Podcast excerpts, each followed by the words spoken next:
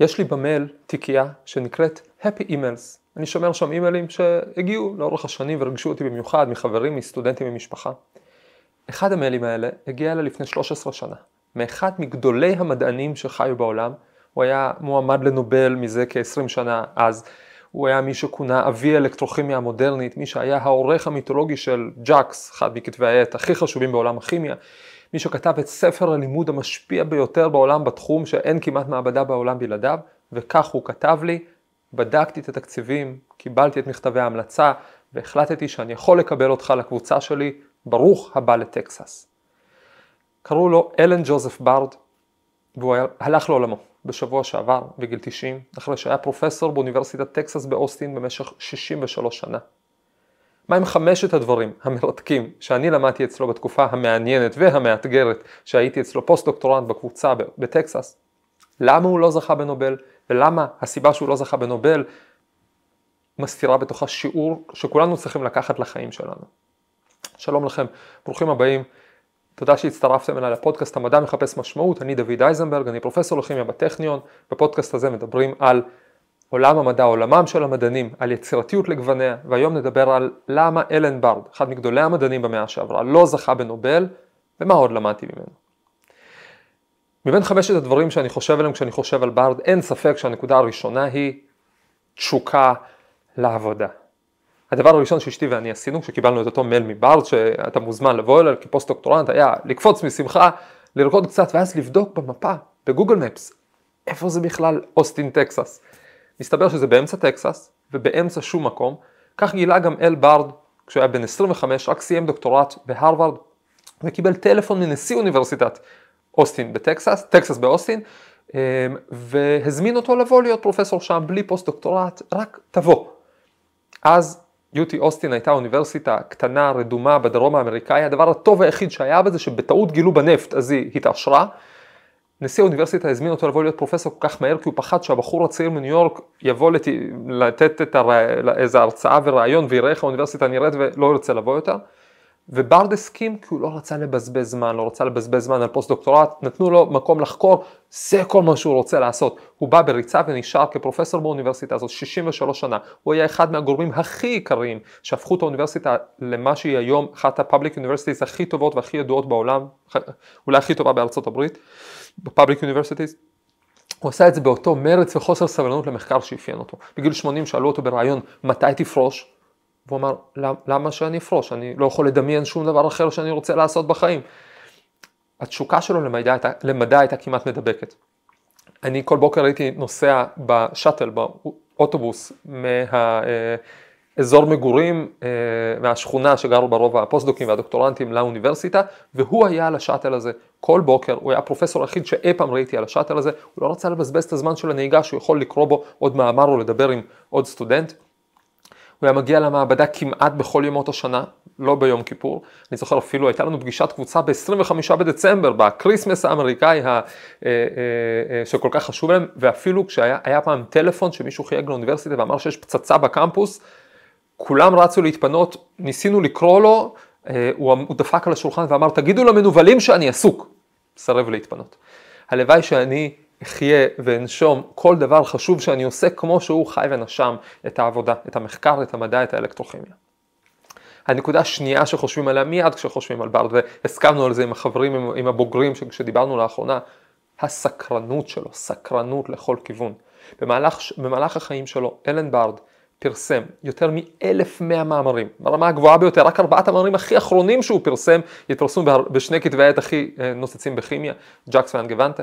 הוא חיבר שלושה ספרים, הוא ערך עשרות רבות של ספרים, הוא ערך את האנציקלופדיה לאלקטרוכימיה, הוא כתב את ספר הלימוד הרחב והחשוב ביותר שיש באלקטרוכימיה, אני לא יודע אם יש תחום אחר חוץ מאלקטרוכימיה שיש בו ספר לימוד כל כך, קוראים לזה התנ"ך של האלקטרוכימיה, ברד, כשאני אומר שאני בוגר של ברד, אומרים, אה, ah, הספר. הוא נגע במדע שלו כמעט בכל תחום מדעי שמשיק לאלקטרוכימיה. מביולוגיה ועד אסטרונומיה, כל דבר עניין אותו. לא היה תחום שהוא לא דחף אליו את האף, חקר קצת, עשה שם איזה תגלית, לפעמים פיתח הרבה, לפעמים פיתח קצת, אבל הרוחב היריעה של, של הסקרנות שלו היה פשוט עצום. אפילו קראנו, המצאנו במעבדה משהו שקראנו לו כלל ברד. מה זה אומר כלל ברד? עד היום אגב הוא די עובד הכלל הזה, שזה מדהים וגם קצת מצמרר. הכלל הזה אומר, כל פעם שיש לך רעיון חדש באלקטרוכימיה, אתה אומר, וואו, מעניין אם מישהו ניסה אי פעם, תבדוק בספרות, ברד פרסם על זה מאמר בשנות ה-60. הכלל הזה די עובד. דיברנו בפודקאסט הזה על סוגים שונים של יצירתיות, צדדים שונים של יצירתיות, את זה שהיצירתיות השלמה היא פאזל שמורכב מתהליך שלם מלמעלה למטה. דיברנו על חוכמה ובינה, ברד היה המלך של הבינה, ספציפית רוחב הבינה. כל דבר הוא רצה להבין עד הסוף, להתעמק, להרחיב. הוא לאו דווקא היה זה שבא עם הרעיון הראשון, אבל הוא היה זה שלא הניח אבן על גבי אבן עד שהוא לא הבין את הדבר עד הסוף. הוא היה לוקח נושא וחוקר אותו על פני סדרה של 40, 50 מאמרים, הוא היה ממספר אותם, את האינטראקציה בין אלקטרוכימיה לקרינה של אור, איך אפשר לייצר אור על ידי אלקטרוכימיה, משהו שאגב שפיתחו אחר כך לאסייז, לשיטות בדיקה אה, של אימונולוגיות, של אה, רפואיות, אה, או מה קורה אם סורקים עם איזשהו מחט אלקטרוכימית קטנה מעל משטח, האם אפשר ככה לאפיין את פני השטח של המשטח ואיך הם מגיבים, עשרות מאמרים רק בשביל להבין את הדבר הזה עד הסוף. במשך 30 שנה בערך, עד כמה שאנחנו יודעים, הוא היה מועמד לנובל. למה הוא לא זכה? אני חושב שזה זה בדיוק מה שמראה את הבעיה בפרסי הנובל, שלא תופסת אנשים כמו בארד. את פרס הנובל נותנים על איזה תגלית אחת, שאתה חתום עליה בצורה ברורה, אתה ואולי עוד שני אנשים אחרים, וזהו. והוא היה רחב מדי בשביל להיות תגלית אחת, הוא היה סקרן מדי ליותר מדי כיוונים, הוא פיתח יותר מדי דברים. אפילו במקומות שבהם כן, הוא בנה את הבניין השלם. לא היה היום תחום של מיקרוסקופ אלקטרוכימי סורק, אם לא הניסיונות האלה של בארד. כל מי שפועל בעולם היום בתחום הם תלמידים שלו, ועדיין הוא לא היה ממש הראשון. היה מישהו שהיה איתו בערך באותו זמן, אבל פרסם את הדבר הזה ולא עניין אותו לפתח אותו. וברד היה בינה, מי שמפתח לרוחב, לעומק, לכל הכיוונים את התחום הזה ובונה אותו בשלמותו, ועל זה לא נותנים את פרסי הנובל. פרסי הנובל, ועדת הנובל מאמינים כנראה שיצירתיות והצלחה זה להיות הראשון והיחיד. אבל בארד הראה לנו מה זה יצירתיות של בינה או של רוחב הבינה. זה, זה, זה אה, להיות מסוגל לפתח דברים, להסתכל לכל הממדים שלהם, אפילו אם אתה לא הראשון שבהם. ולזה היה השפעה עצומה בחיים שלו. למדתי ממנו גם דברים מפתיעים אחרים. נקודה מספר 3, שגם הגדולים טועים. כן, למדתי את זה ממנו. היה סיפור מאוד מעניין בתקופה שהייתי במעבדה שלו. הוא חשב שהוא גילה שאפשר לעשות אלקטרוכימיה עם חשמל סטטי. אגב, לא אמרתי אלקטרוכימיה, אלקטרוכימיה זה כשאנחנו, זה פשוט התחום שלי, אה, כשאנחנו מחשמלים מולקולות או מוציאים ממולקולות חשמל, והוא ראה שעל ידי חשמל סטטי אפשר לעשות כל מיני תגובות. עכשיו זה היה מאוד חדש וזה מאוד מעניין, כי חשמל סטטי נשמע לנו תחום כל כך פשוט, כל כך לא מעניין, משפשפים איזה בלון בשיער והשיער נעמד, אבל חשמל סטטי הוא מובן הרבה פחות מחשמל רגיל. לא כל כך ברור המנגנונים שפועלים שם ומתי הם פועלים, והוא חשב שהוא גילה שם תופעה חדשה, הוא פרסם על זה כמה מאמרים שזכו לתהודה, ואז באו כמה חוקרים, אגב מהארץ, ממכון ויצמן, והראו בצורה מאוד מדוקדקת שהוא טעה. שהחשמל שמגיע שם לא ממש בא מאיזה חשמל סטטי לא מובן, אלא בא מזה שיש שם שרשרות של פולימרים שמתפרקות והן אלה שנותנות את האלקטרונים. וברד קיבל את העמדה שלהם וירד מזה. עכשיו, זה נשמע לכם סיפור בסדר רגיל, בן אדם הולך וטועה, אבל בעצם חשוב לי לספר את זה, כי בפודקאסט הזה אני מספר לא מעט על מדענים שרימו, ששיקרו, שהלכו בעקבות כל מיני תאוות שלהם וגרמו לנזקים. אוקיי, אלה סיפורים מעניינים, פיקנטיים, יש מה ללמוד מהם, אבל צריך לזכור שמה שקרה עכשיו בסיפור הזה עם ברד, ככה עובד מדע טוב. אתה מסכן את המוניטין שלך, אתה טוען טענה גדולה, אתה מגבה אותה במדידות הכי טובות שלך, אתה לא מחכה להוכיח את זה מעבר לכל ספק, כי אולי זה ייקח עשרות שנים. אתה שם את זה שם בחוץ, ובאים אחרים, בודקים אותך, מגלים אם אתה צודק או אם אתה טועה, וככה אנחנו מתקדמים. בעצם השיטה הזאת עובדת, וברדה אמר על השיטה הזאת, וזה משפט שהסטודנטים שלי בטוח שמעו ממני הרבה פעמים, שאנחנו בונים את חומת הידע, וכל אחד מאיתנו מניח לבנה. כל מאמר שלנו הוא לבנה, אולי תיקון של לבנה של מישהו אחר, ולאט לאט הכל נבנה ביחד ממאמץ משותף, חומת הידע של האנושות. תפקיד שלנו זה להוסיף עוד לבנה לחומת הידע. דבר רביעי שלמדתי ממנו זה אה, מה זה יהודי ציוני אמריקאי. קודם כל רק שנבין מאיזה דור איבדנו פה בן אדם. ברד ראה את ז'בוטינסקי. כשברד היה ילד, ז'בוטינסקי בא לבקר אותם במחנה קיץ בארצות הברית, זה, זה, זה הדור שהלך פה לעולמו. עכשיו, כל חייו ברד היה יהודי מהדור הקודם של היהודים האמריקאים. אלה שמבחינתם היה חיבור טבעי בין הזהות היהודית שלהם, שהם אף פעם לא התביישו בה, לבין זה, לבין האהבה שלהם לארץ ישראל, היא ציון, היו לו הרבה סטודנטים ישראלים, הרבה מהם היום בפרופסורים בארץ או מנהיגים של התעשייה בארץ.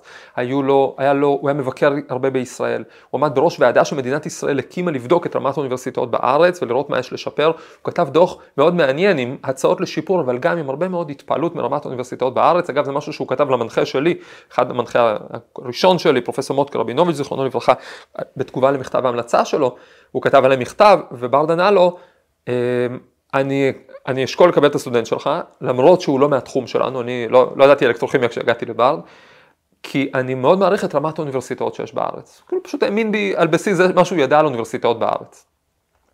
והאמת שאני אתגעגע לדור הזה של יהודים אמריקאים, שהרגישו איתנו שותפות גורל באשר הם שם. אבל מה הדבר החמישי והעיקרי שלמדתי ממנו? מה הדבר שכולנו יכולים ללמוד ממנו? דבר שהוא יותר גדול לא רק מפרסי נובל, אלא גם מהסוגים האחרים של היצירתיות שנובל לא מכסים. יותר גדול מהמדע. זה הסטודנטים. אחד הדברים הכי יפים שהיו במעבדה של ברד, אני זוכר שאהבתי להסתכל על זה כל פעם שהייתי מגיע, זה שמחוץ למשרד שלו היו שתי מפות ענק. מפה אחת גדולה מאוד של ארה"ב, ומפה אחת גדולה של העולם. והמפות האלה היו מכוסות סיכות. וכל פעם שסטודנט היה מסיים אצלו דוקטורט או פוסט דוקטורט, הוא היה תוקע סיכה במקום שאליו הסטודנט נסע. הנה סטודנט שלי פרופסור בהודו, והנה הוא פרופסור במצרים, והנה הוא פרופסור בישראל, והנה הוא פרופסור באונטריו. כל המפות האלה היו מכוסות בסיכות. לפני 63 שנה של קריירה, היו לו כמה מאות של בוגרים, שזה ממש מדהים. לנכדים האקדמיים של ברד היו כבר נכדים אקדמיים. הוא היה גאה בהם, הוא אהב לדבר עליהם, לספר מה הוא למד מהם. יום אחד הוא אמר בריאיון, ואני מסיים בציטוט הזה, הוא אמר, כל התגליות שלנו ייעלמו. או שהן יהפכו להיות חלק ממשהו גדול יותר, או שהן יתגלו כלא רלוונטיות. אבל התלמידים שלנו, זה מה שיישאר. הם ימשיכו לחקור, להכשיר דורות נוספים, ולהשפעה הזו אין סוף וקצה. וכל אחד מאיתנו נמצא בעמדת השפעה, כי לכל אחד מאיתנו יש טוב. זה אומר שלכל אחד מאיתנו יש חובה להשפיע את הטוב הזה הלאה. כמו שאמר הרבי מלובביץ' על הוראת יהדות, אם למדת א', תלמד א', אל תחכה שתדע עד תו. כי פרסי נובל זה יפה, ואלקטרוכימיה זה נחמד, ומדע זה נהדר. אבל להשפיע טוב לאחרים, זו השפעה שאין לה סוף וקצה. אלן יוסף ברד, יהי זכרך ברוך.